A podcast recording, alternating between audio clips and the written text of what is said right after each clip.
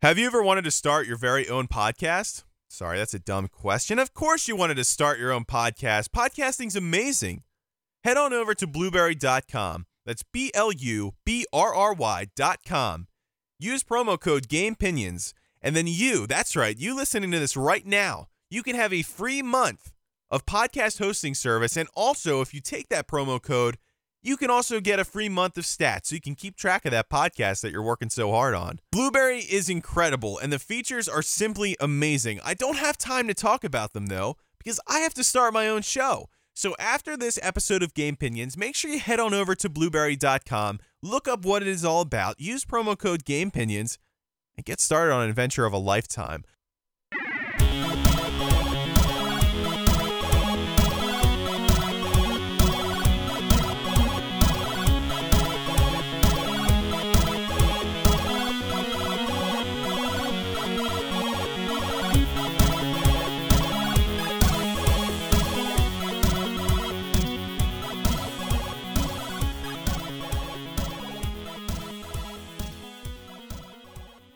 Welcome to Game Pinions, episode 27. I'm your host, Kalman, and today I'm joined by the man who's always out of bubblegum, TJ. Hey. And today we also... sorry, I didn't mean to not say hey. Hey, TJ. Hey. We're also joined today for the very first time by John, a.k.a. Johnacade, the man who created this intro for this podcast. John, how are you doing? Hey, how's it going? I am doing okay right now. Okay, and you did this earlier, so I'm going to do it now. Welcome to our podcast. Welcome to our podcast. Welcome, John. Welcome, John. Welcome, John. Welcome, John. How's that make you feel? You feel welcome, John. I feel really welcome. I feel like I'm squirted right now. Success. Okay, John. We've been wanting to do this podcast for a while, and because you value your family more than you value us, we've had to wait for a little while, so thanks for nothing. We've been wanting to do this for a while. We made like a joke about having John on and it just becoming like a roast in a way, which I don't really know why we were joking about that, but that's not going to happen. So John, welcome to Game Pinions. I have a special little topic that's dedicated to you. So this is your opportunity to kind of have the floor here. And basically, every time someone comes on, we always talk about how they got into gaming. And you're going to be no different because you have to talk about this as well. So how did you get into gaming, John? All right. So gaming. Yeah, it wasn't really exactly a console start. We got a computer... in around, I think it was 2000, I believe, around the new millennium. There was a few games. There was I believe pinball, Windows pinball was one of the first things I actually played on there. Were you good? I wasn't really good at that at all. No, I wasn't either. There was also that Minesweeper game. I had no idea what I was doing. Kind of click stuff until I like the faces in that one. That was good. It's either glasses or sad face or dead face. Yep. So we didn't, as a family, we didn't have a console that really got me into gaming at first. I used to play games over at relatives' house. One of my family members or relatives had a Super NES. So whenever I was over there, we'd play Mario Kart. I forget what other games we played there. I know Mario Kart was a go-to since it was multiplayer. Yeah. They also had, I think, PS1, but I never played anything on that. I always watched them play it. But our first console at home was the GameCube, actually. My parents actually didn't buy it. Our relatives actually found out we didn't have one, and they gave us like $100, and that's at the time when the GameCube was like $100. So they gave us $100 to, they gave us $100 to start it out. We got Smash, and I got what was it? Rogue Squadron. I forgot what number it was. The GameCube one. One of the two. Mm-hmm.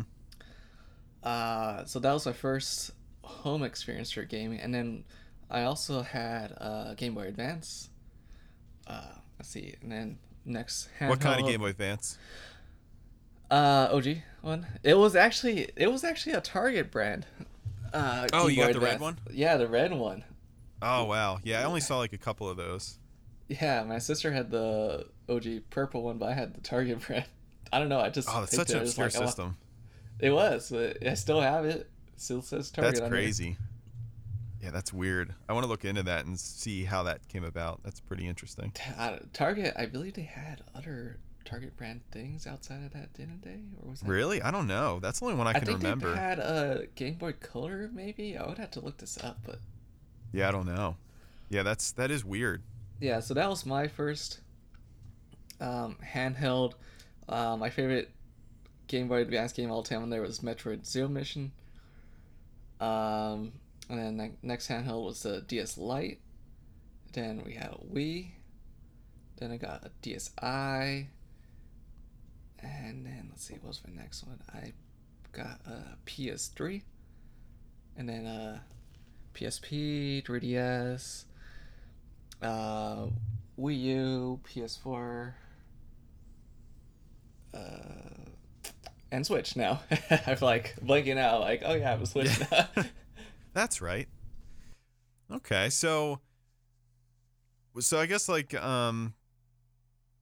you kind of start off in a similar way we did, because we had our Sega Genesis, but then we kind of went to PC for a while, and that's still kind of a timeline that's really grayed out to me, in terms of like when we played what. But yeah, like the preloaded games, I remember like the ski game. I don't know if you ever played that. Ski Free? I think so. Like the monster eats you at the end. Was right, that the internet farm one? Yeah. Was it internet? It wasn't web based for us. I don't even know what it was stored on. I don't know. I think it was just a preloaded game. But I remember that, like, you know, you could do like weird things, like turn like tree stubs into mushrooms if you did something weird. The dogs would pee. Yeah, the dogs would pee. It was weird. It was a really bizarre game. So that was pretty funny, talking about like the preloaded games. Now I do have a question for you. What game are you playing right now? Because well, not like right this second, but you know, we're trying to do a podcast here, John. Yeah. Put that controller down. I hear clicking in the background. Stop it. Hang on, I'm trying to multitask here. I'm playing City Skylines along with MLB The Show. It's really hard. Well, this is gonna be a Rocket League podcast, so I guess that'd be one of the few games I still actively play. Recently, though, I just picked up a baseball game on the Switch, Super Mega Baseball 2, which was originally on, I think it was an Xbox and PC game originally, or just PC originally, I don't remember. Probably both. Okay. And I was actually kind of blown away at how good and really in-depth it is. Really? Mm-hmm. What's it called one more time, John? Super Mega Baseball 2. It's a sequel to kind of a fan-popular one. It's from the Xbox, I think 360 or Xbox One. I don't know where it came out first. I think it was on PS3 as well. It's on Switch now. Mm-hmm. It's on Switch now. It just came out like a week ago. Oh, wow. I picked it up because I needed something like a baseball game to go, and I had RB at Baseball on the Switch originally, and I did not like it at all. Oh, God, yeah, it sucks. Oh. Yeah, it's awful. So this is better than that, then. Oh yeah, I can compare this really closely to the show, actually. Really? Yeah.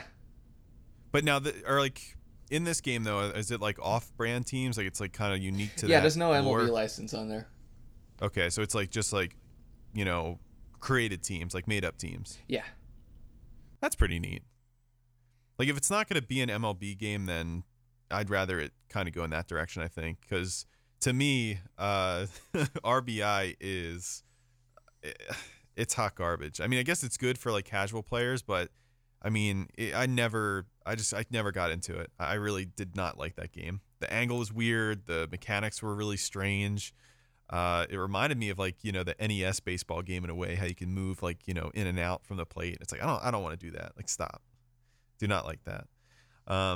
So you've been playing that. You've been playing. You said you've kind of been playing Rocket League. You've been away for a while, so you really haven't probably been able to play. Well, I mean, I brought my Switch with me away. I mean, that's my travel system. Let's see what else. I mean, this is not a game I play Core Gadget, or I'd make me say a Core Gadget. Okay. Which is relevant to the podcast because you created the intro. Mm-hmm. So, still relevant. I like it. And what is that? Do you think that's it, or? I play a lot of Switch games. It's just I have so many. Yeah, it would kind of. Yeah. Okay. That's good. It's good that you're an active Switch user. So thank you for your introduction. That was kind of your one and only moment to have the floor all to yourself. So, you know, I hope you feel like you utilize that well. But that's not all. I'm done. Yeah.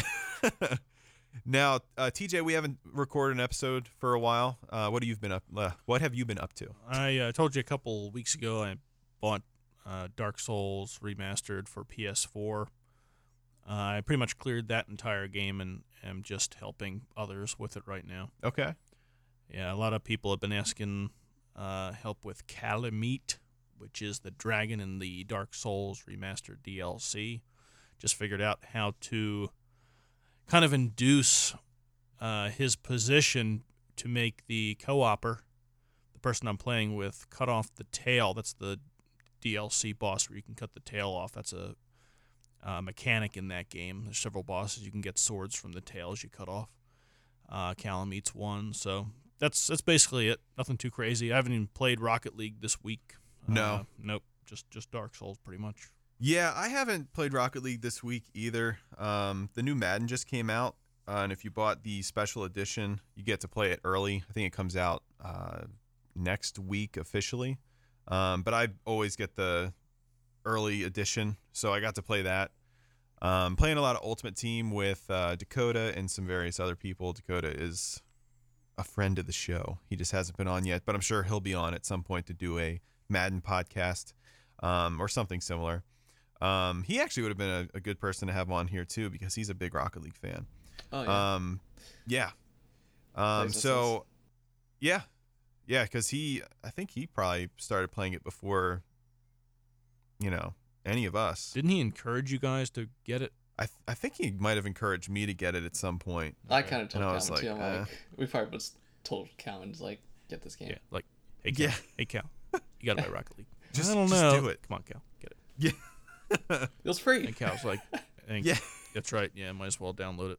Yeah, it's just hardware, or it's just a hard drive space you're taking up. It's fine. But yeah, so I've been playing Madden. I've been doing the Ultimate Team, which is really similar to Diamond Dynasty. I think it's a little bit heavier on maybe microtransactions in a way. I feel like people really pour money into that game to get packs, and they don't play it the right way. But who's to say what is the right way and what's the wrong way? But it's been really fun. The challenges, I think, are a little bit more fun than MLB challenges in terms of getting currency. I think they're a little bit more challenging in some ways too, which is pretty fun. It's fun to play through them. Besides that, I haven't really been playing a whole lot of anything. I haven't played MLB because John hasn't been around, so I haven't played that. And yeah, I mean, that's pretty much all I've been doing. So nothing too crazy for sure. I did want to, hop into, the main topic at hand, which is Rocket League. It's in the title. And there was a few different things I wanted to go over, before we get super into Rocket League itself. I actually went ahead and researched just some stuff about supersonic acrobatic rocket powered battle cars, which was a 2008 prequel to Rocket League. And you guys haven't played that game at all, right? Nope. I haven't either. So I really did not know anything about the game at all besides that it was the prequel to Rocket League. So I don't know how it plays. I don't know how it feels. I just know how it looks, and it just looks like a less detailed version of Rocket League, really, with the weird classic field that you play on with the goals that are separate from like the actual walls. So I went ahead and looked up like the Metacritic score because I was curious, like, because I never heard about that, but I know that there was fans of it because, you know, if you look on YouTube, you see videos of this. If you look it up, of, you know, people playing and doing tricks and all kinds of crazy stuff. So I was really curious, like, what the backstory was with this.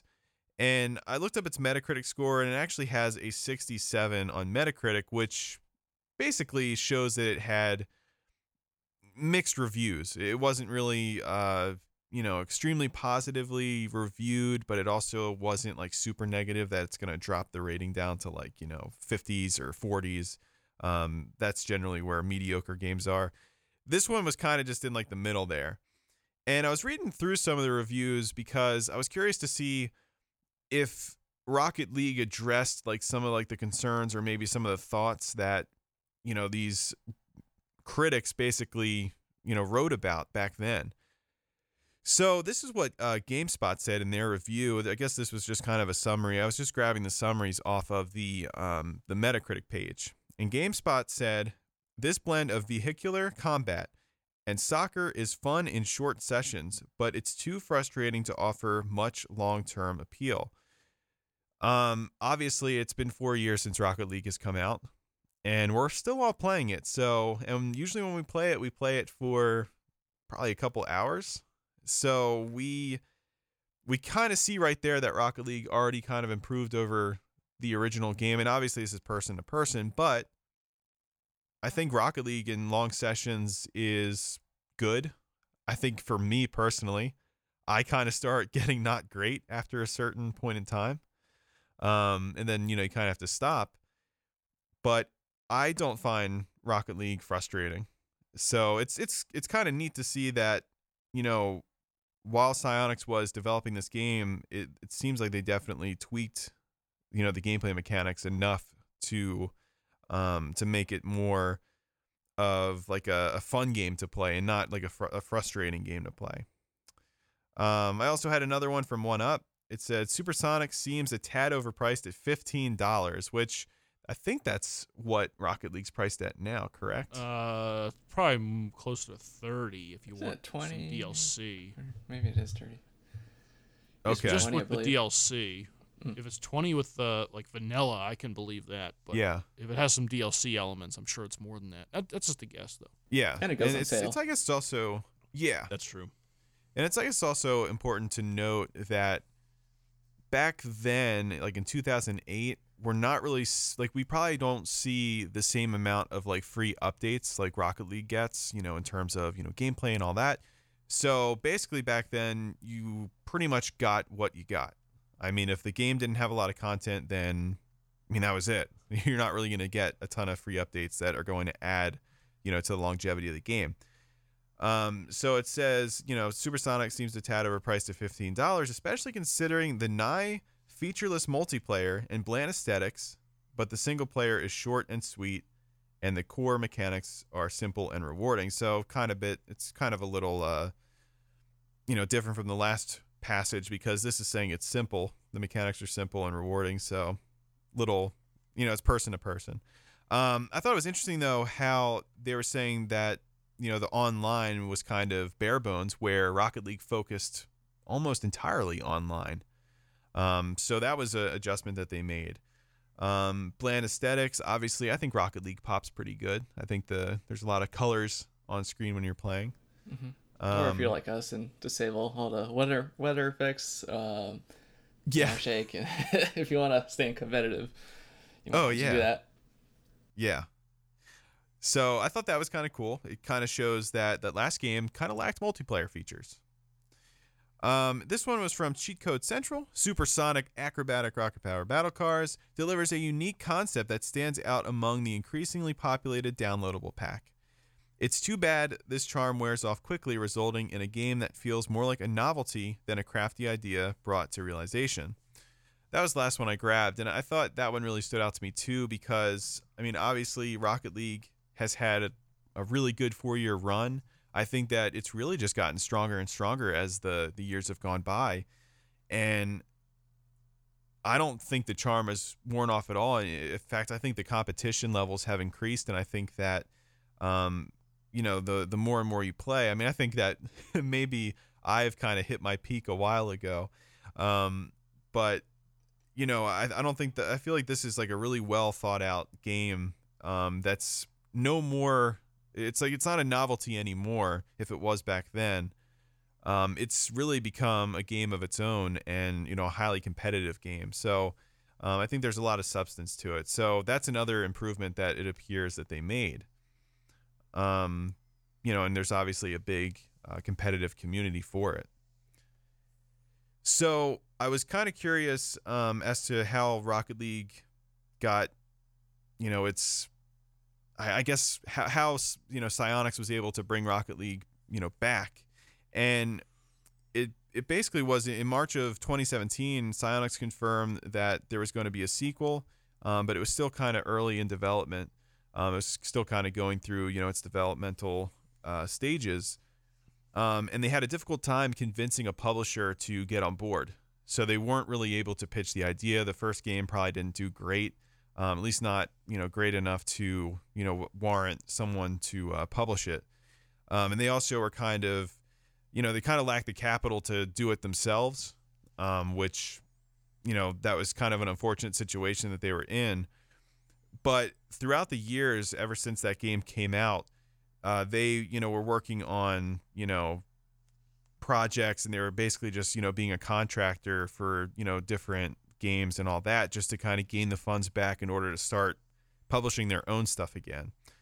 And then that's kind of how Rocket League came to be when that finally released. So I thought that was pretty cool. And I wonder if the publishers that didn't decide to take that game on, I wonder if they're kicking themselves now after how successful Rocket League has become. And, you know, to the point that, you know, we're still talking about it now and there's still a massive player base. It became, you know, a hit. So I thought that was pretty cool. Now, this next one, I kind of wanted to ask you guys, what was your first impressions of Rocket League? For me, right away, like the music kind of stood out. It's like electric vibe, blah, blah, blah, blah, blah, blah, blah, you know. Yeah. It looked beautiful first looking at it. You know, when you play that gritty type of GTA 5 type game and you look at this bright and vibrant Rocket League we have in front of us now. Like, wow, this is great. Yeah. Really hard to get used to. I know that. You know, we played that Challenger. Season 3 is when I got started. I didn't do anything like I do now. So it was kind of rough, but it was kind of addicting at the same time. You know, it's one of those things, you know, like you guys play MLB and Madden, especially you and Dakota can play Madden. That's like kind of like the game you can just hop on and play a match, and if that's enough for you, you can kind of go to bed or do something else or whatever. Yeah. That's kind of like how Rocket League was for me. So instead of playing these long, drawn-out games, you know, you play a match or two, and, you know, if I've had enough, I can, you know, do something else. I think that's one of the reasons why I keep playing it, too. It's very similar to when I first started experiencing it. It's just one of those things you don't have to invest a whole lot of time in a sitting. You know, you have a satisfying experience over just maybe half an hour, and then you're good for the night. Yeah, I feel the same way actually. I feel like for some games, it takes so long to boot the game up, to, you know, get matched, to finally get into the game. Rocket League, everything just seems so streamlined and quick. It's like you can hop on, play a few games, and be done. And it just feels like there's no hassle. It's quick, it's satisfying. If you know, obviously, if you're winning. And then you can go about your business. So I like that too. John, what was your first impressions of Rocket League? I was excited. It's car soccer. Come on, you can't not have fun with that idea. But when I first played it, you know, I did not know what I was doing. Flying seemed impossible. It was really tough. Yeah, I just didn't think I would ever get good at it. I was just struggling so much, but look at us now, and we can actually do all these good shots and stuff. Oh, yeah, we definitely can. My first impression was, holy crap, these controls suck. I did not think, like, when we first had our first few matches, I didn't think that we were going to play it for a long time. I thought this was going to be something that, you know, we play a couple times, but then kind of move on. Like, it's just one of those things we get a few laughs at. It kind of like Gang Beast, right? Oh God. Yes. Yeah. Or Friday the 13th. That's another story. Yeah. That's a completely different story. That's another completely different story. You can't. But that's kind of how I viewed it. I thought it was neat, cool concept. I thought the gameplay was really slow, though. You have these rocket boosters, but you had to wait for the ball to bounce in order to hit it. I don't know. I never imagined that, you know, 4 years down the line, it would be a game that I couldn't imagine myself like without. And I think that probably the biggest change for us was once we started using like the, you know, rocket boosting to like go up and hit the ball, because like, you know, that first few weeks really of just waiting for the ball to bounce and then timing it, it's, looking back, it's so cringy. It's like, how did we play like that? Why did we play like that? And how did we win was the bigger question. Luck. So yeah, essentially, yeah, that's what it felt like. So I just thought it was really weird, and I thought that the game just didn't control well enough to really be like a mainstay for me. And I ended up being wrong. So it was, I don't know. It's just, it was really strange because it wasn't like anything else we've played before. Especially not together. And I'm pretty sure our first Rocket League games were me and you playing together. And yeah, it was just, I don't know. I thought that the gameplay mechanics were just a little bit too sloppy to actually, you know, master. But it ended up turning out, and you know, we all have fun playing it, and it's you know, still one of my favorite games to this day. So I wanted you guys to kind of, because I kind of briefly went into it there. I guess reminisce about the days of vanilla Rocket League, right? This is before, you know, updates, before mutators, you know, just pure unadulterated Rocket League. And that was like I said, not being able to rocket boost. I kind of consider that rocket, you know, the vanilla Rocket League. But just like other things too. So what were you guys like memories, I guess, of like vanilla Rocket League? League. That's TJ. Yeah, well, I was gonna, you know, just throw in there. You know, today we have so many different wheels and toppers and different kinds of cars. You got a lot more choice and a lot more customization. You know, kind of looking back, that would get boring once in a while when you had a limited option of how you could design your car.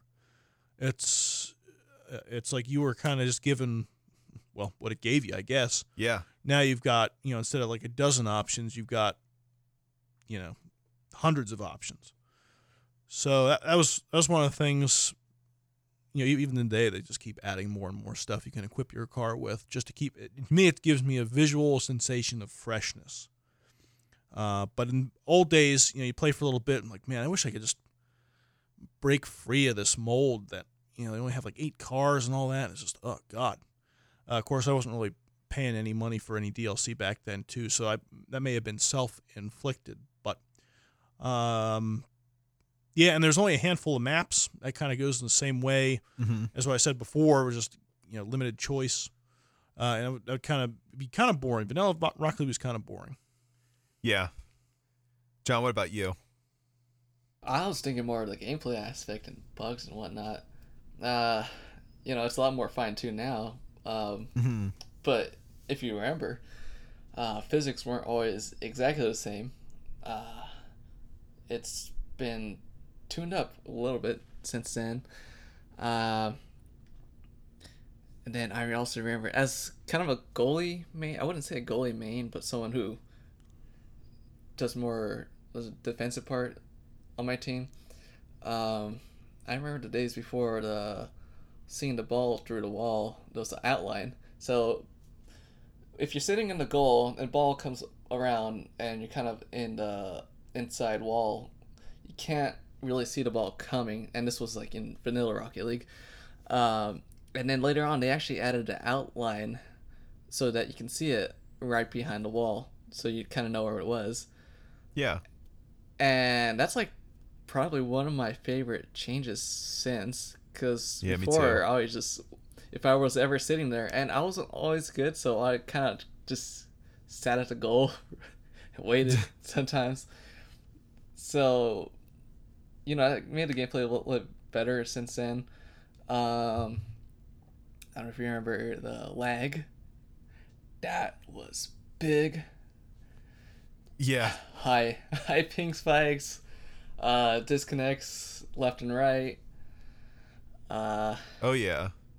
Yeah, there are some issues for sure. I don't know. Rocket League hasn't changed too much besides small little things that made it, you know, slightly better. Yeah, I remember like the replays, like how it used to show the goal when you would score.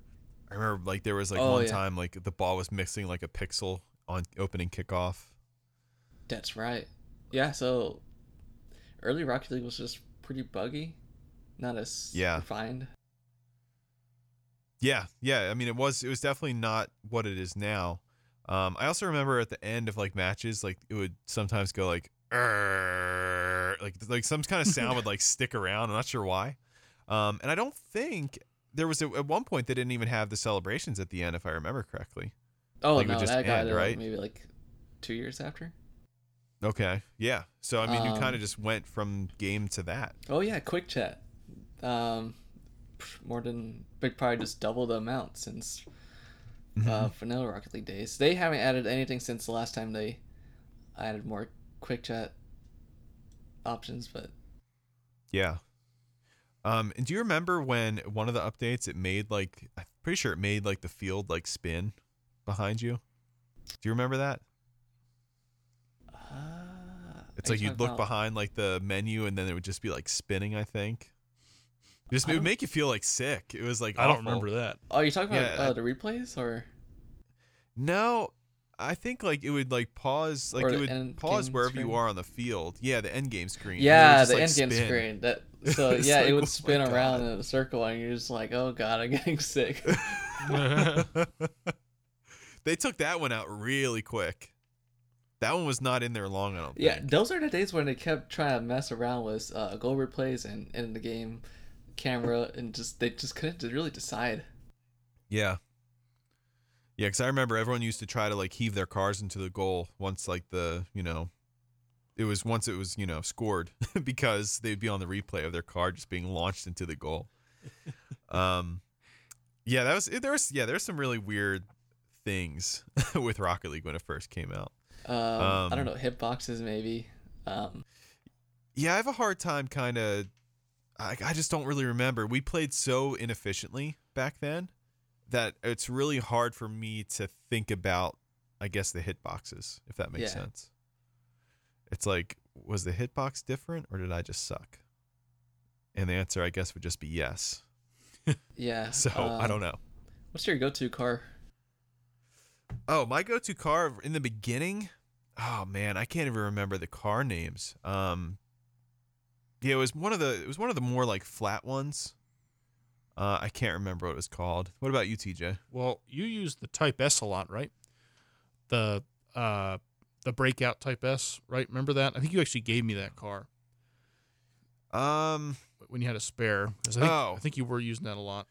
Well, I don't know if I used that back in like, or like John, are you talking about what was my go-to in the beginning or what was my go-to now? I don't know, just now, I guess. Well, now it's that, what is it, the Takumi?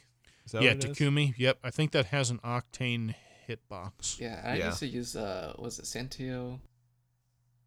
But, yeah. Yep. But I went back to Octane just because hitbox and drifting seems a lot more consistent. Yeah. Right. I think I typically use the Werewolf. I've switched between Octane and Werewolf mostly. I don't think I have anywhere close to the amount of wins I do with the Type S. That's why I bring that up. Oh, okay. Like I used that for like 2 years before I switched over to the Octane and Werewolf. Yeah.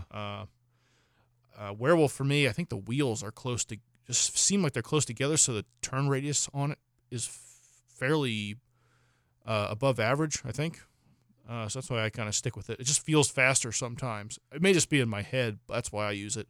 Even though I think Octane is typically better. Turn radius differentiates between cars, right? Yeah, I think so. Yeah. I never looked it up. It just feels like it does. It feels like. Does drifting or braking? I don't know. I know hitboxes are slightly different. Just really slight, though. Yeah. I don't know. I mean, because I don't actually use like a whole bunch of different cars. I usually just have like maybe one or two or three that I actually will cycle through. In terms of like the big ones, I don't really use them. Like, you know, the one that has like the what's the one with the clown? Is it the clown? Yeah, I don't remember. I can't remember either. Yeah, it's like the really big one. I can't remember. Yeah, it's like an ice cream truck or something. Yeah, isn't that from like Twisted Metal or something? Oh, that one, yeah. There's a reference to that. Yeah, that's a PS4 exclusive car for Rocket League. Yeah, oh, it is Twisted Metal, though. I never played Twisted Metal, but I know where it's from. Yeah, that one, I mean, I think that's probably one of the bigger ones you can do. I don't know, it always felt weird because I feel like it takes up more of your camera when you have the bigger car. I guess you can always adjust it, but I don't know. Yeah. I didn't really like it. It might be a placebo effect in terms of, you know, turn radius and drifting and all that, but I always felt that it was more sluggish to use that car. And flipping is weird with those rectangular cars. Yeah, it feels different. And I don't know because visually it's kind of hard to see it. Like, yeah. Trying to land. Mm-hmm. Yeah. So, yeah, I guess my go-to car though would be the Takumi. So, yeah, that one I just feel more comfortable in. It's small. You can see a lot of the field with it. I think it looks better than the Octane. And yeah, that's one I use. So I guess like once we started getting the DLC cars, that was kind of the beginning of like the refinement of Rocket League. You know, we started getting new fields. I remember they added like the the Coliseum. I think they added that early on. I think that was that's even one of the first ones. Utopia, right? Is that you guys? That's the first new one, I believe. Yeah, I think so. Because I remember we were playing one day and we're like, "Whoa, this is pretty nice." We're outside. It's bright. Yeah, it's very bright. It felt weird playing in there for the first few times, and now it's like when it comes up, you barely even notice. It's like, eh. But I remember it used to feel really special, at least to me. I felt like it used to have like a lot more. I felt like it was a lot brighter before. They messed with lighting between stages. They've gone back and patched some stuff in. Mm-hmm. So that was really cool, and you know, obviously we had the DLC cars. I think that Takumi was part of that first initial wave there, and then you had I believe the demolition cars, if that's right, and that was when Wasteland was introduced. That was kind of a big deal. That was like the first, like I think, different track or not track, but different field. When did Rumble come out? Rumble came out. The year after the Broncos beat the Panthers in the Super Bowl. It was actually on opening day the following year when the Panthers played the Broncos, and I also was drinking a Crystal Pepsi during that day. It was the day before we all went on vacation, not you, John. So that was the day that Rumble came out. Wow. What day that was specifically, I don't know. I don't know what years this is. So what Super Bowl are we on now? 54? Yeah. Super Bowl 54, so 3 years ago. Yeah. Yeah, I was going to say Super Bowl 50. So it was just 50. 1 year after it came out. I guess so. I got really excited for that mode. Oh yeah, me too. And yeah, it's still that great. It is. It's a great change of pace. I'm not sure how I feel about the competitive aspect of it now, but I think it is actually better because a lot less people quit, where I feel like a lot of times you'd play Rumble and people would take it seriously for some reason and they would like leave when they started losing. Then you'd be playing against like Heater and whatever their names are. I still find it hard to take seriously in competitive. Oh yeah, me too. There's so many games you can just lose because just RNG and whatnot. well. Yeah. You know, they force you into all sorts of different maps in that game mode too, even the competitive Rumble, which is the only option you have to play it now. Yeah, I mean, you'll go in all the labs. You'll go in the rocket labs too. So you got to like play Rumble while you're playing these maps you never play anywhere else, especially if it's just vanilla competitive. Yeah, standard and doubles and all that. So Rumble came out September 8th, 2016. So we're coming up on 3 years. And then other notable events that day, the Panthers and the Broncos had a rematch of the Super Bowl. Right? Yes, of the previous year. What a twisted web we weave. Yes. So yeah, Rumble was definitely a big deal. I remember when that trailer came out, we were all really excited about it. It's like we were saying, it's a great change of pace mode. It's just silly, you know, the power ups, just all of it. Just it was so much different, and you could see that, you know, Psyonix was really trying to get creative with what they were doing. Prior to that, there was, I guess, the whole mutator settings. You could adjust ball size, ball speed, gravity, all kinds of stuff. You could make the game just absolutely ridiculous, like in private matches. But then you also had like the snow day, which is hockey. I remember we were really excited about that. There was Hoops, and there was one other one, I think, but 4v4. That sounds familiar. Yeah. Yeah, I can't remember. I know that like hockey and Hoops, that was kind of like the two. Well, there's also Drop Shot. Oh, yeah, Drop Shot added later on. I really like Drop Shot when that came out. It's still pretty good. Yeah, it's still pretty good. That's like Rocket League's volleyball mode. Yeah. Yeah.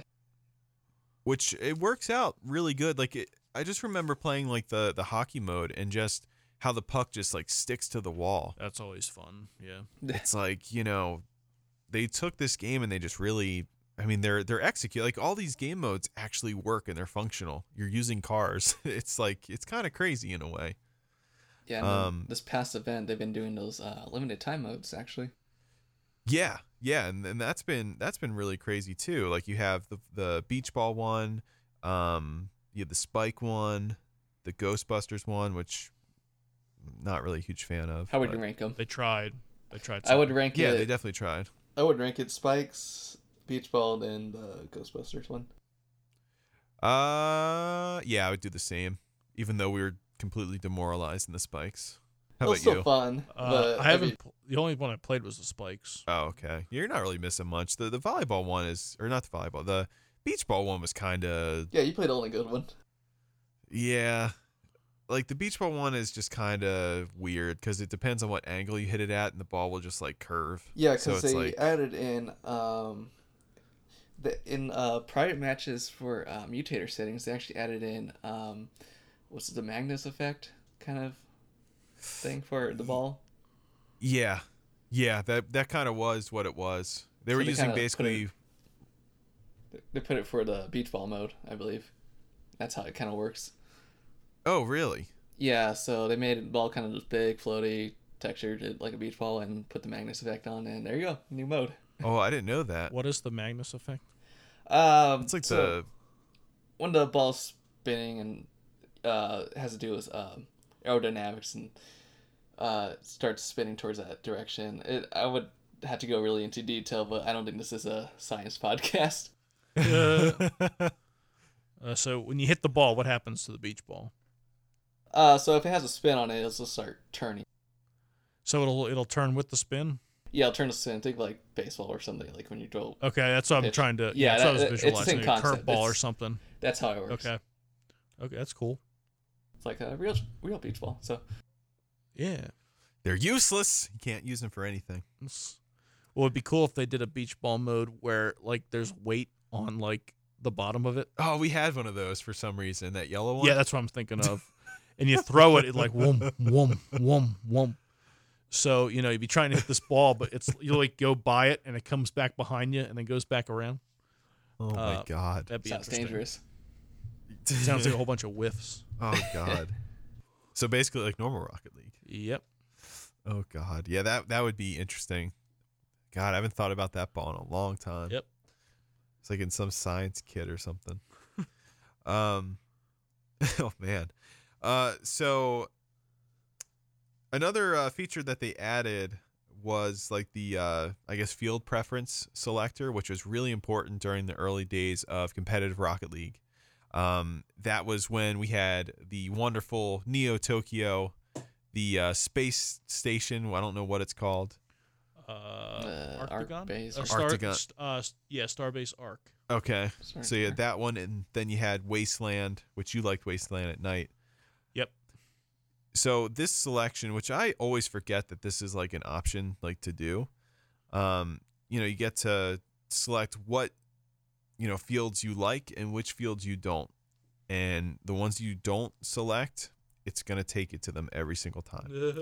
I mean, that's kind of what it felt like, but that was actually a really good feature to put in there. Because I guess some people did like Neo Tokyo and how it was, but as a competitive field, you have to have the same field for each match. Like, you can't change up the field. Like, it just, it makes the gameplay too different. Like, to kind of, I guess, stay in your groove. Like, you can't be like changing up all the time. Did you guys like those fields at all? Not for competitive, not for normal competitive. Yeah.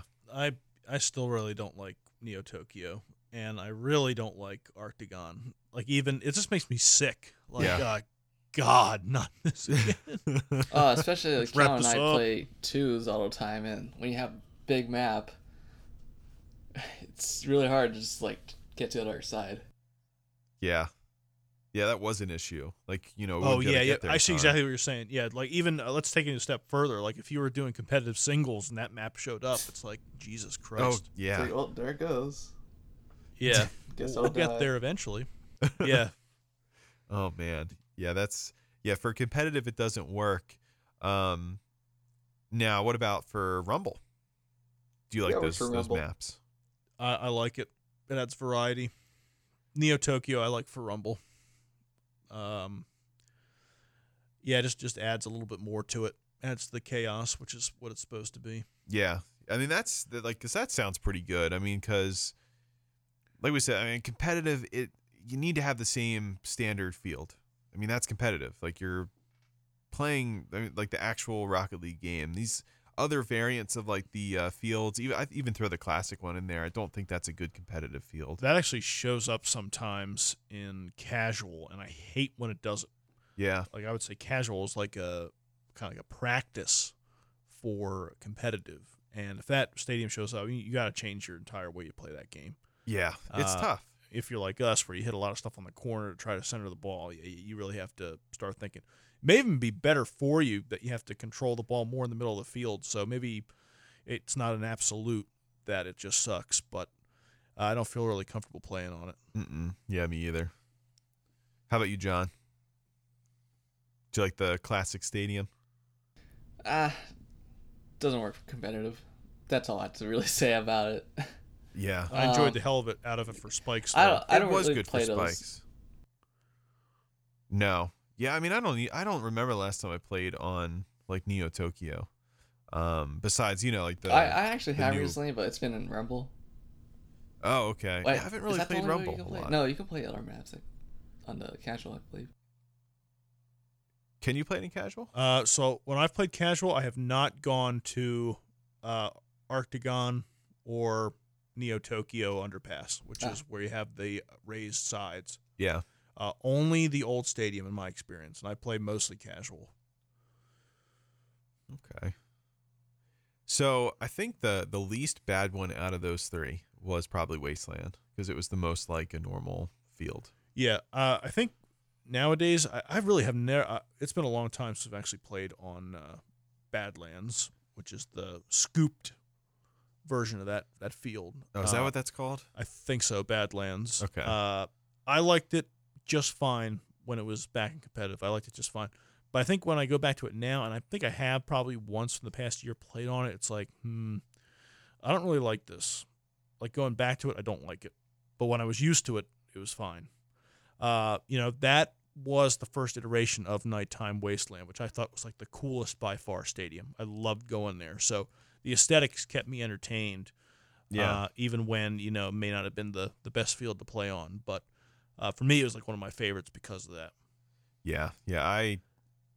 I mean, there was times where I would enjoy it, but then there's other times where it's like you're so geared into just like playing on like the normal fields that it was just slightly different enough to kind of throw me off.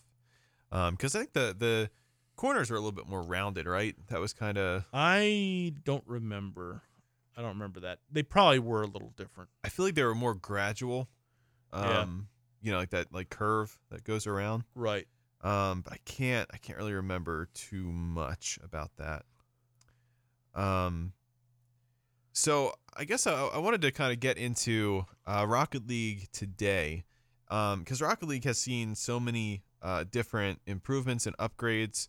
But now you have like a ton of different car selections. You have celebrations, you know, brand new rocket trails. You have like your car trail, I guess is what they consider it. You know, you have, you know, seasonal specials. You have, you know, Rocket Pass. Like there's so many different things. Like what, I guess, that's what I want to ask is out of all like the new things, what do you think is your favorite thing that they've added now? I like Rocket Pass a lot. If you play quite a bit, when you get to level 70 or so, you start getting the same items, but they're all painted or certified. Okay. It's guaranteed to be either painted or certified. Sometimes it's both, and it won't repeat. Now, it's boring to have the same item again and again, and you will get painted decals, which are more or less worthless. But they also throw in sometimes not just painted items of items you already have, but remixed items of items you already got throughout the Rocket Pass. So maybe instead of a particular wheel that's lime green, it'll, you know, because there's a thing you can get, it'll make the same wheel like flash, and they'll call it like a remixed or inverted wheel. Yeah. There's almost like three versions of the same kind of plain wheel you get in that first 70 levels. And you know, you have the chance to get that every time you go through 71, you know, 72, 73, you'll get like these surprises.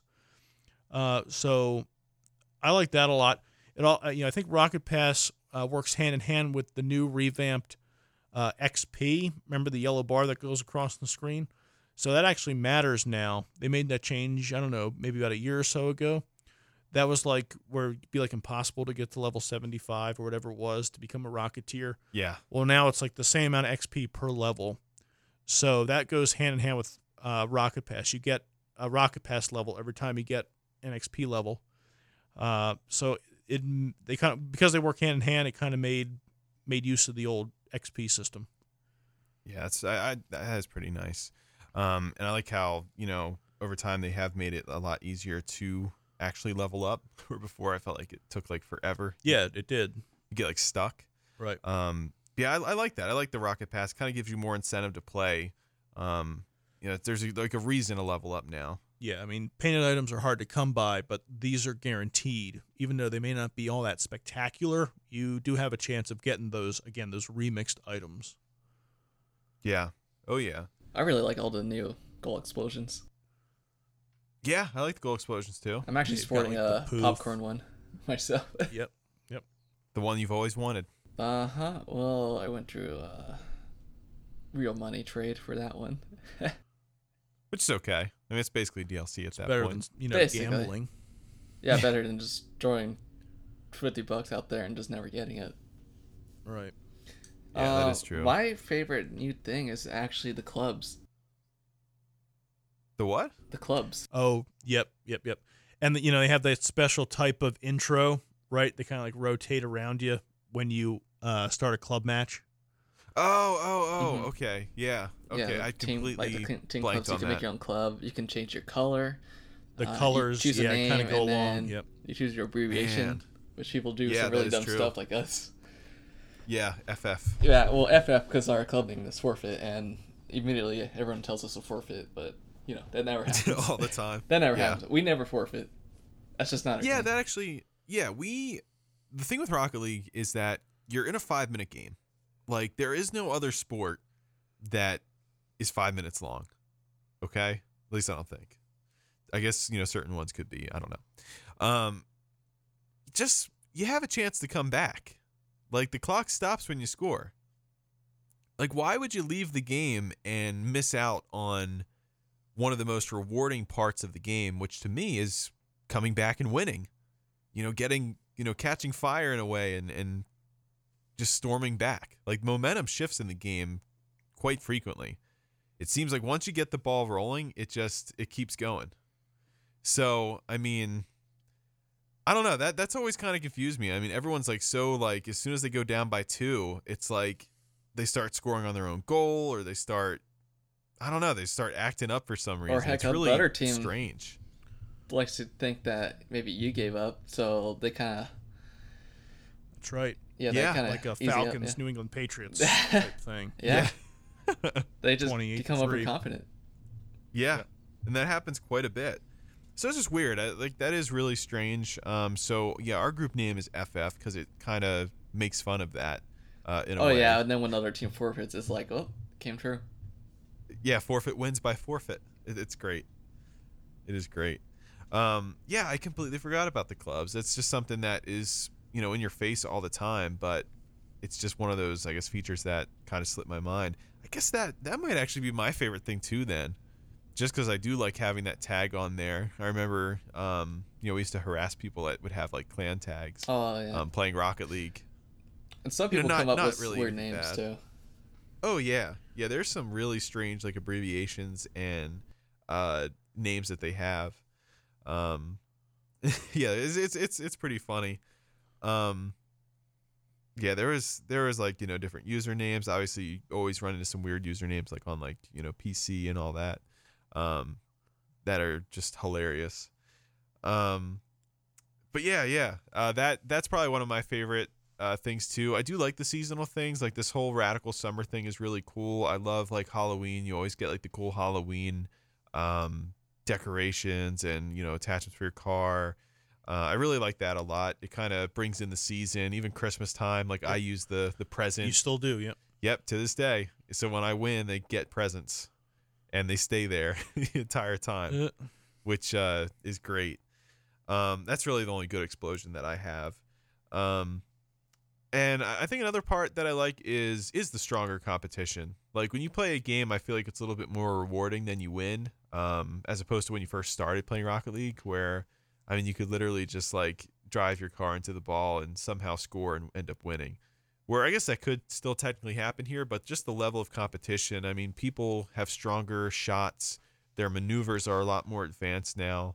It just makes the game a lot more, you know, quick. And, you know, you really have to be on your game in order to win, you know, a lot of games, which I think is really cool. Definitely reliant on having, you know, strong set of teammates. And it's I like that a lot. So, what are your favorite game modes for Rocket League? Twos. For me, yeah, that's what I was going to say, too. I hate and love doubles. Like, I like playing doubles with you guys, but when it comes to randoms, I mean, it could really get nasty real quick. Yeah, it all depends on how many people you have in the party at that given time.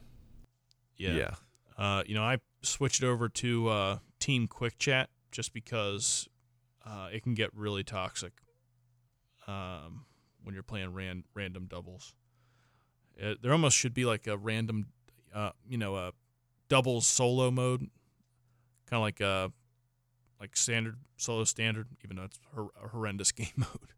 So you mean like no parties allowed, right? Yeah, that would make sense. Actually, you can really get ganged up on when you're playing against a party. But you know, there's drawbacks to that too. Just splitting up even more. The limited amount of players there are. Yeah.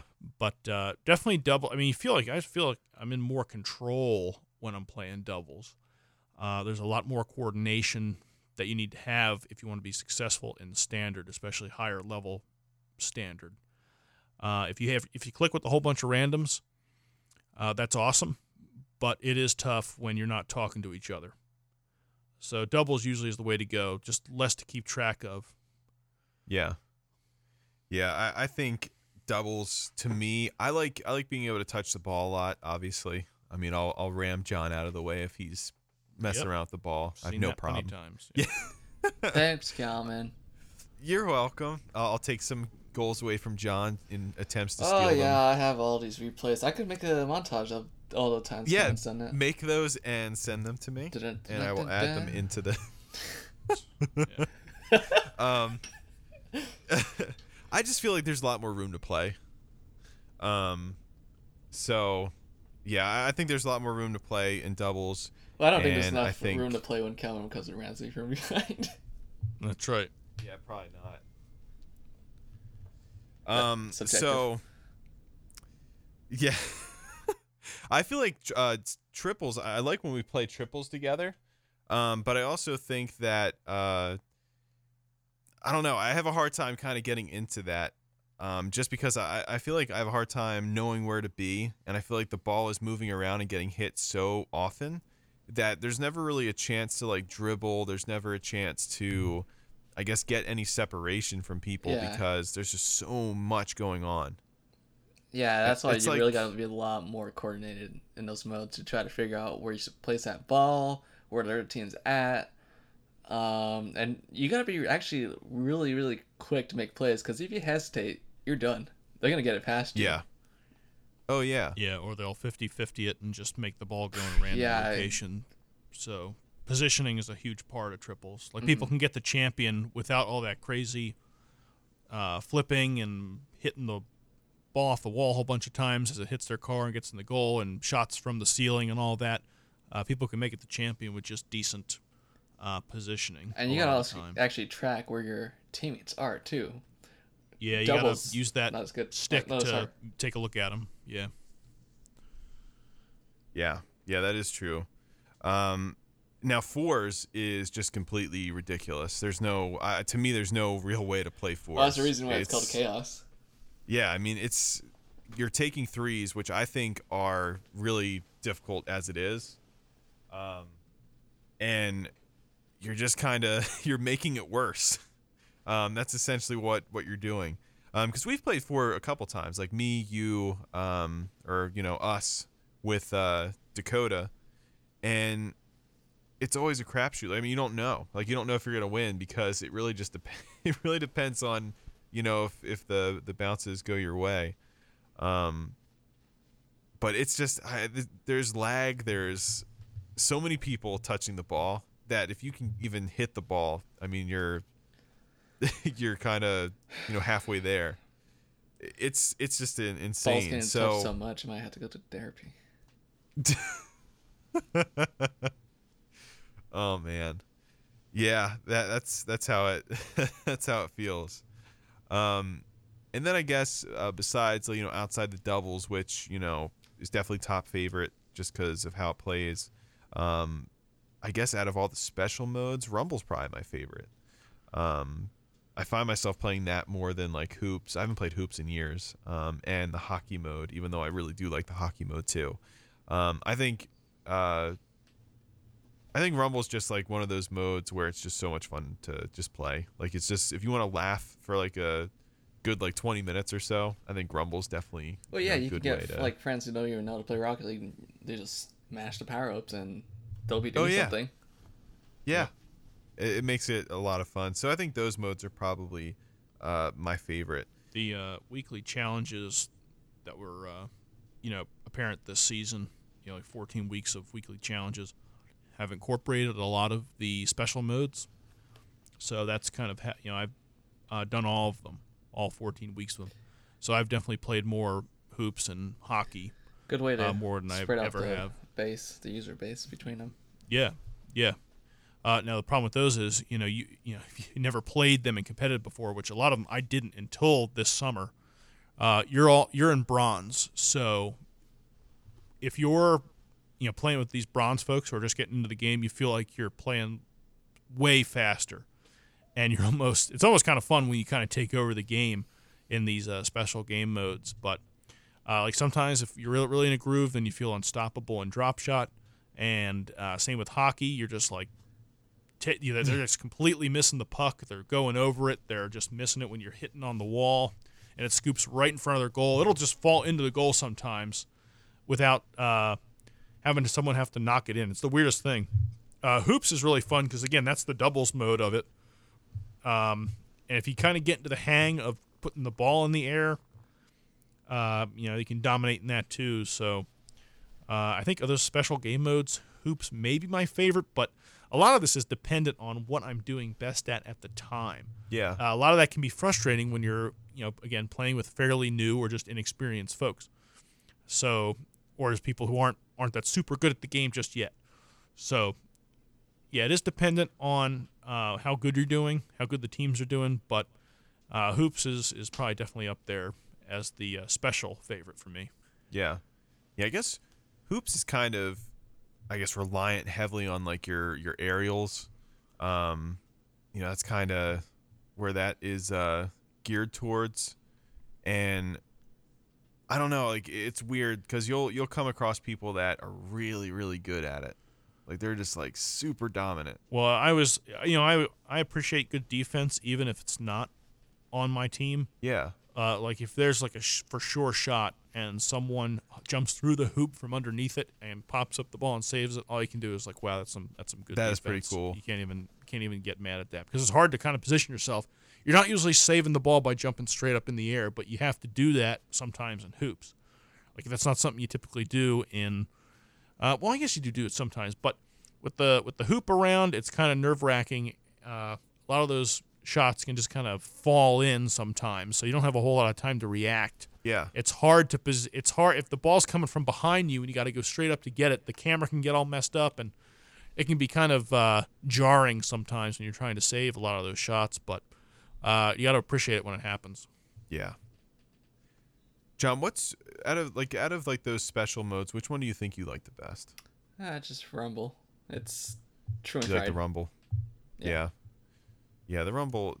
I think it's just a really well. I mean, they're all really well designed, but Rumble's just I don't know. It's kind of special in a sense that it's gonna make you laugh every time you play it. It kind of has that effect. It just kind of de-stresses you from the. All the anger that is present online in the, more competitive style modes. Okay.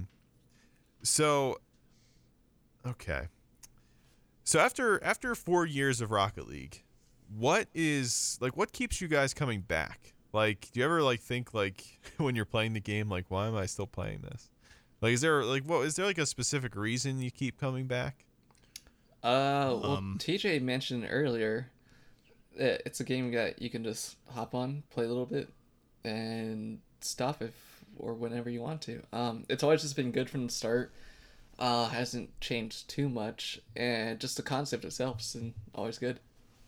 Yeah, I agree.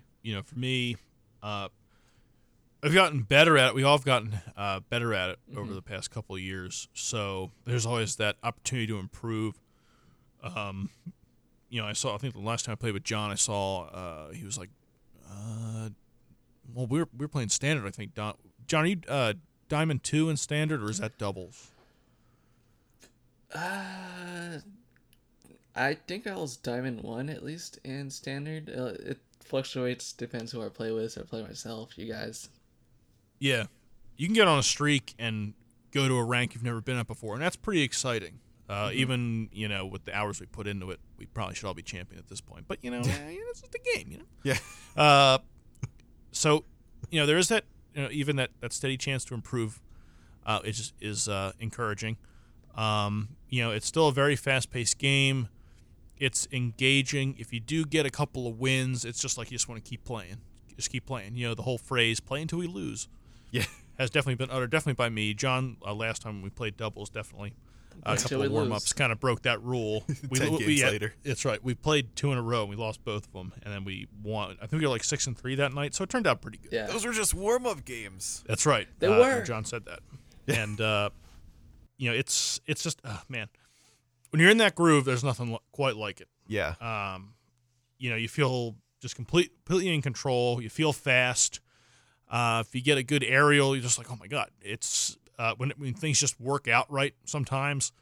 All that random stuff you guys talked about in Rumble, there's stuff like that happens in regular Rocket League too. Yeah.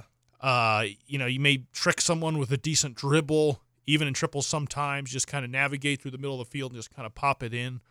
Few and far between, yeah, but when it does happen, you're just like, oh my God, you feel kind of proud of yourself that you were able to, make your fingers do this.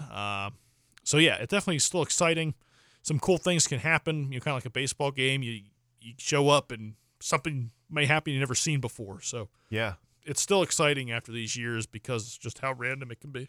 Yeah, absolutely. I feel the same way. I feel like, Rocket League offers like such a unique feel to it. I love going on there and dominating. Like when we go on like streaks, of like, 5 to 10 wins in a row, you feel great. I mean, you feel like everything just clicks. Everything feels, like it's working how it's supposed to. You feel like you can't really lose to anybody because you're just executing at such a high level. And even ones where you kind of struggle throughout the game, but somehow you end up putting up more points than the other team, even though you're just like, vastly outplayed, you're able to kind of hold on until you're able to kind of orchestrate your own, scoring chances. Being down a lot in games and then, working yourself, back up to tie the game and then eventually overtake, like, last second goals, to win a game or last second goals to tie a game. I mean, that's like extremely, it gives you so much hype going into overtime. Mm-hmm. Like, holy crap, we just did that. Well, those are the best games, right? When you come back, go into overtime and then win. Oh yeah. And just a constant thrill. Cause there's really no pressure when you've come back all that way and make it go to overtime. That was the goal in the first place, to tie it up, and not lose, even then. So even if you lose in overtime, kind of like a hockey game, you still get something out of it. And that's the satisfaction you came back. Oh yeah. Yeah, and that feeling is just, it's great. And then, combine that with like trash talking, which we see a lot of and do a lot of. Obviously, we don't have, awful intentions when we do it. There's some people that do and say things they really shouldn't. You got to see it to believe it. Yeah. Yeah, it's there's certain things that you shouldn't say. But just beating a team that's trash talking from the start, which I guess when people beat us, that's how, they get that feeling. And you had some replays you're going to put over the video, I believe. Yeah, I do have some replays of like our beginning and because I have like replays since like, since 2017, I guess. Probably earlier than I don't know. I don't remember when this game came out. I'm like so confused now. 4 years ago. I have recordings from 4 years ago of like replays that I saved. Back when like the camera switch button was the same as the save replay button, so I have like a ton of like recordings from back then, which we'll play through. But yeah, like the trash talking aspect. I'll be honest. Like there's times where I'll be laying in my bed at night thinking, once if I was at a job interview, and they said everything looks great. Your resume checks out. We really like you. We're just gonna need your Rocket League chat history, and we'll be good to go. It's like, oh, based on your records, we saw that you put what a save, reported you, all while you were losing.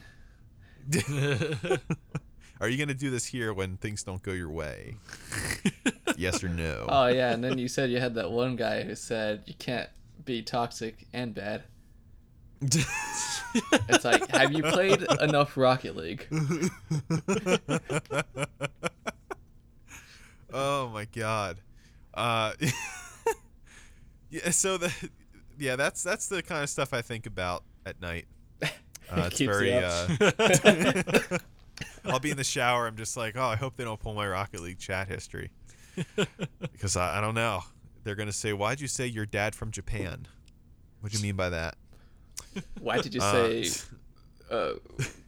something from Missouri? Yeah. Why'd you say with really haste? PS4 has a really weird auto text generator thing. Oh, yeah. Yeah, it is very strange. You'll be like, something from Missouri. Everything's like, from Missouri, right. Apparently. According to PlayStation, it wants to auto-fill to Missouri or something else. The baby from Missouri. And that's all it says. That's just what it says. So yeah, like the chat and all that, it's part of the game. And you know, you can get underneath people's skin, and you'll either make them play better or you'll make them play drastically worse. You know, that actually might be part of the reason why people forfeit, not just because they're doing bad, but because we're spamming what a save and saying various other, you know, borderline incriminating things to that person, making them want to not play anymore. So I don't recommend, and you know, everything, like we said, everything we say is really just to be, it's almost like to be ironic, because I remember when we first, you know, played, you know, the games, and people would start like trash talking. They would say like, you know, just kind of like stupid stuff, and you know, we kind of take that and we just overblow it in a way, just to kind of make fun of it. It's, I mean, like, you know, can turn this into an X-rated podcast, but I don't think we're gonna do that. Not today. You guys have to pay for that one. That's actually not a bad idea. We'll do a X-rated podcast, and that can be like a, may have some graphical images. It's a Patreon exclusive. I don't know what to do with that. For educational purposes only. Yes, it has verbal, uncensored images of Rocket League stuff. But yeah, so I'm so off topic now that I'm starting to, I have no idea where I'm at. So do you guys have any Rocket League regrets? Because my Rocket League regret is that Telltale never got to make a Rocket League game. Oh my God. Well, how's that your regret? Because I regret not being able to know what happened to these cars.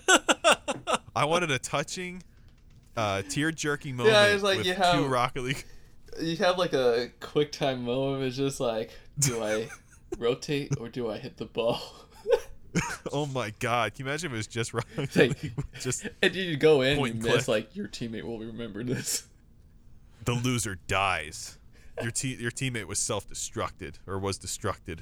There's only one ending, guys, and that's you losing. Oh my God.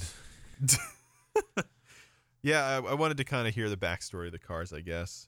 So I have on here favorite Rocket League memories, which is kind of a ridiculous question to ask, because we've been playing Rocket League for so long, and you know what, roughly like 100 games per month. Is that, it's either accurate? Too many or not enough?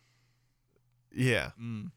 So they all kind of merge together. Like, it kind of goes back to what we said before. You know, yeah, wins where we came back. Yeah. Kind of, you know, what are your favorite sports games, right? Like, you know, Eagles and Giants, right? Miracle at the New Meadowlands. Yep. Right. Snowball. You know, these big comeback games. Snowball, I don't think was a comeback game, but New Meadowlands. I bring that up because some of the best Rocket League memories are when you are down by a lot, and you know, either like we said earlier, like the opposing team either gets lackadaisical, wasn't really good to begin with. Maybe they scored a whole bunch of early goals, and you kind of keep at it, even maybe if the game's halfway over, or maybe there's a minute left. And you just try really hard. You get a couple of goals. You're really, you know, in crunch time, you get another one. You push to overtime and, you know, knock it out. You know, that's what makes the game so special. Yeah. Now there are, you know, a few plays that always kind of stick with me. Like this one time, I may even have a replay of it, where my car had landed somewhat in front of the opposing team's goal, but how my car landed was on the back end of it, so my car was sticking straight up in the air, and I had, for whatever reason, the ball had landed on my nose, so it was almost like a golf tee, and so the ball just bounced very slightly up from my nose of the car, and my teammate drilled it into the goal for a goal, and I think I may have that replay saved as like a golf shot or something. It was like the weirdest thing ever. It happened very quickly, you know, car standing straight up on the ass end. The ball bounces off my nose right above it, and teammates watching the whole thing and scores with it. So that's great. That's pretty cool when it happened. That's pretty neat. Some things I like to see, like I'll just start flying from my side of the field and just kind of guess where the ball's going to be in front of the goal if my teammate's trying to set it up for him or the other guy, you know, the other teammate or me. So this happened a couple times where I just start flying. I'm just predicting that ball is going to be at the far corner or somewhere in front of the goal. So see, it feels like an eternity. I'm in the air and just kind of land where the ball is and score that way. So those are pretty fun when that happens too. It's just like, oh yeah, calculate it. Or actually mean it. Yeah, it actually makes sense. Yeah. What about you, John? What do you think? You have some good memories? I think my favorite memory is one I actually made a video of, and you know which one it is. Oh, I do. I don't think the language is suitable to put on your channel. Probably not. But that's mostly because of the team, the other team's end. Oh yeah. It's only one little word. Maybe you can. I don't know. I could probably censor it. It wouldn't be as funny though. But anyways, this video, it's I think we were like down 4 or something. Was maybe like 2 minutes left. It was something really like hard to come back from. Oh yeah. And in one of the plays, I full boost and blow up both of the goalies. And this is in doubles. Both of the other team, I blew them up and just took the ball myself and scored it. It's just like they couldn't do anything. They're dead. They just could not do anything. And this was like consecutive, like back to back. They're right behind each other, one in front. And I just full boost in front of their goal. Blow up one, boom, the other one, boom, just like in 1 second, they're both gone. They're both dead. Boom, boom, boom. Yeah. I had a Skrillex song in there too. It is ridiculous. And then it was the guy just saying something really bad. You two are the luckiest little. Yeah, I won't. You can go ahead and say it. I think it's a lot better that way. I think it's not fun. Yeah. It was that, and then like I edited the Rocket League logo as his reported league, and then. And at the end, it just shows the guy got like a suspension log on there. Oh my god, that is great! I think that's my favorite one because there's a video of it. Oh man, yeah, there was a couple like instances like that. I think at one point, me and TJ were playing at the Arctagon, and we were down by a lot. Like it might have been 4 or 5, and we came back in the last minute. And we ended up tying it. I think our last goal was, I think either I hit you into the ball or you hit me into the ball on the kickoff. Okay. And then the ball just like rolled over to like that goal, and the corner just like completely messed up, and it just went in. Like, yeah, we saw it in real time. Like, what the hell was that? Yeah, it was like it was going to the right of the post, and then it just went whoop. Just kidding, I got it. It was like what? That was insane. Yeah, that was a long time ago. But, yeah, that always kind of stuck out to me because it was like the most BS ending of the game. Even when you look at the replay, it's been a while since I looked at it, but I have looked at that replay before. And you just look at it, like, how did that happen? Like, at the very threshold where that ball should not have gone left, it went left. Yeah. From the right side post, I think. Exactly right. That was just something else. I mean, the sides of the goals, those goalposts do have that rounded part at the bottom where it usually sends the ball up when those are struck, but this time did not do that. No, it curved it right into the goal. It's just it was the weirdest thing ever. It's almost like it grabbed the ball and pushed it into the goal. Like gravity pulled it there or something. It's like the goal had a magnet power up from Rumble and it just went whoop. Yeah, had a toilet plunger. It was something else. Yeah, but that was like on top of. You said I was on top of coming back. Oh yeah, in the that was BS stadium ever. Yep, that was insane. Man, good stuff. So that definitely stands out to me. I remember one replay where I think John's like about to hit the ball into the net, and then my car just like blocks it. That happens all the time. I know. How can you narrow it down? There's one replay. Where's Cal at? Oh, he's in front of their opponent's goal, and he saved the ball. Oh, it just went in our goal. Cal missed the ball. Oh, God. I'm about to say, he ran me out of the way. Yeah. I've done that to John, too. Oh, it's fun. Doing it to John is great. Oh, man. Rocket League is such a great game.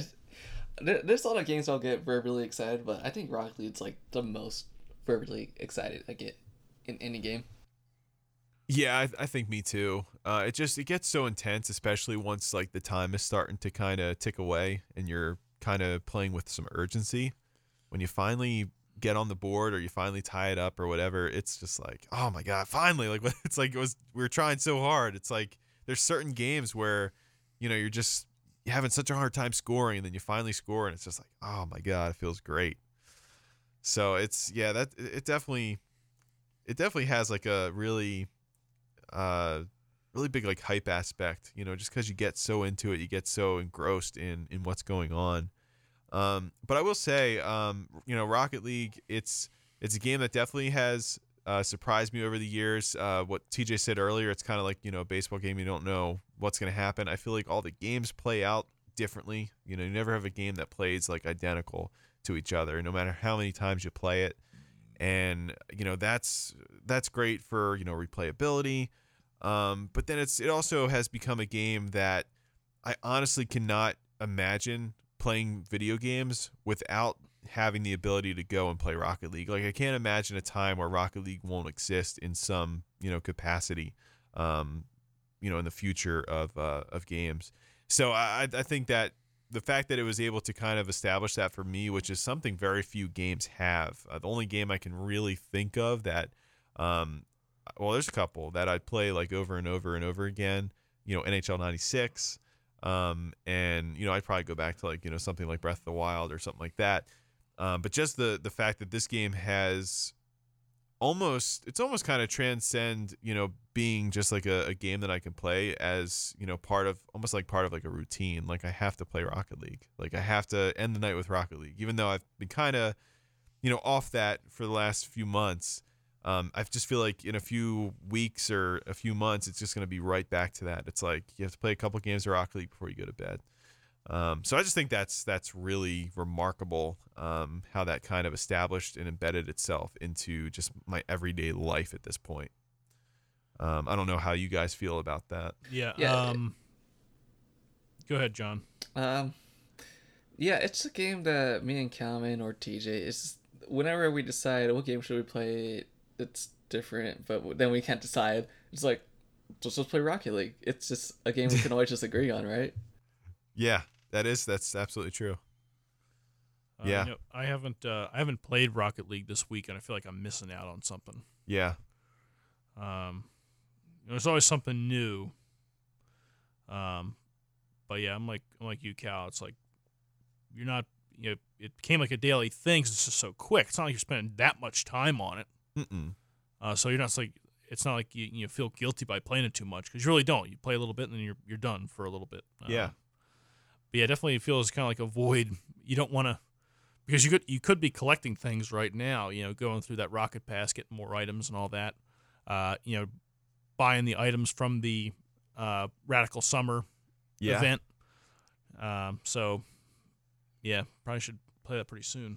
Yeah, I definitely want to get back into it again. I mean, it's not like I'm out of it. It's just I take little breaks here and there. You don't want to lose out on your skills either. You got to stay fresh. Ironically, I feel like sometimes when I take a break and I head back into it, I'm a better player. Yeah, you know, you get into those funks. Anything you do a lot, you can get into a funk. Yeah, so it's just start underperforming. We just got to bench Kalman for a little bit. Yep.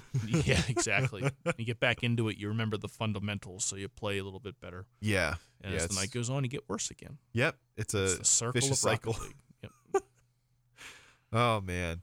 So I don't know about you guys, but I feel like we've kind of went over this really well. We're over an hour into the episode, and I kind of feel like I've spoken my piece about Rocket League. If you guys have anything else you want to, you know, say about it, I mean, the floor is definitely yours. This is like the one game I don't feel bad about putting money in for DLC. You know, it's just been one game over the last 4 years, and, you know, I don't know how big the Psyonix team is, but it seems like they really care about their game. They want to make improvements to it, like we've talked about. I feel like it's worth it to invest in it for, you know, putting so much hours into it, getting so much enjoyment out of it that, you know, throw a few dollars their way for some items every once in a while. Mm-hmm. I don't really feel that way for too many other games. Like, I haven't spent a dime on GTA 5, even though I've played a heck of a lot of that too. And they ask you every 5 seconds. Right. Hey, you want to spend real money to buy fake money? Yep. I mean, you can get just as much of this game. Even like it seems like the pros who play Rocket League don't have, at least from the videos I've seen, don't put all the flashy stuff, all the new stuff on their cars. They put really bare bones models just to limit distractions while they play. Mm-hmm. So you don't even have to spend money on this game from your initial purchase to get the full enjoyment from it. But yeah, I think it's worth it because they do so much and have stayed on top of it for so long, and they just keep improving it. They're already talking about, you talked about how you like the Halloween stuff. They're already talking about the fall and how season 12 is on the way. I think we're in 11 right now and going to 12. I think that's how that is. Wow. But that's crazy. And they are going to do another Halloween event, which I'm looking forward to. So they're constantly building on stuff. I'm sure they'll do something for Christmas. I think they're working on like this map that was exclusive in the Chinese versions of the game, if I'm not mistaken. So we definitely need a few more maps. Hopefully, it's like that Chinese foresty type one, if I remember correctly. So hopefully that comes down the pipe at some point. I think they're still working on it. They just keep adding stuff, making it fresh, keeping it engaging. It's a game well worth playing. Yeah, absolutely. How about you, John? What's the question? No, I just basically, if was there anything else you had to say about it? Yeah, I don't know. Just looking to play for some more. I'm ready for the next time we play Rocket League. I'm ready for Rocket League 2. I'm ready. Yeah, for Rocket League 2. Electric Boogaloo. Oh, God.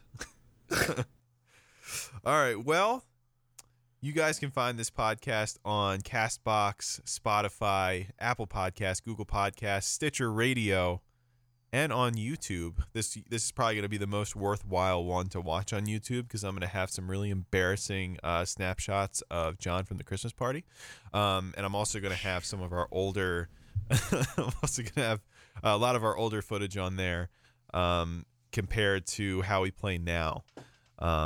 So I think it's going to be really interesting. You guys can kind of, see kind of the evolution of our Rocket League skills. But TJ, as always, it was nice having you here. Nice to be here. And John, it was nice having you on for the very first time. Mm-hmm. It was fun. It was your first ever podcast, I think. Mm-hmm. Baby's first podcast. I didn't even say the F word once.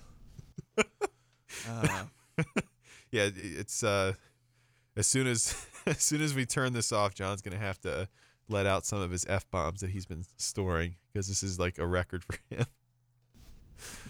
All right. An hour and 31 minutes. Yes. I thought John's F-word was forfeit.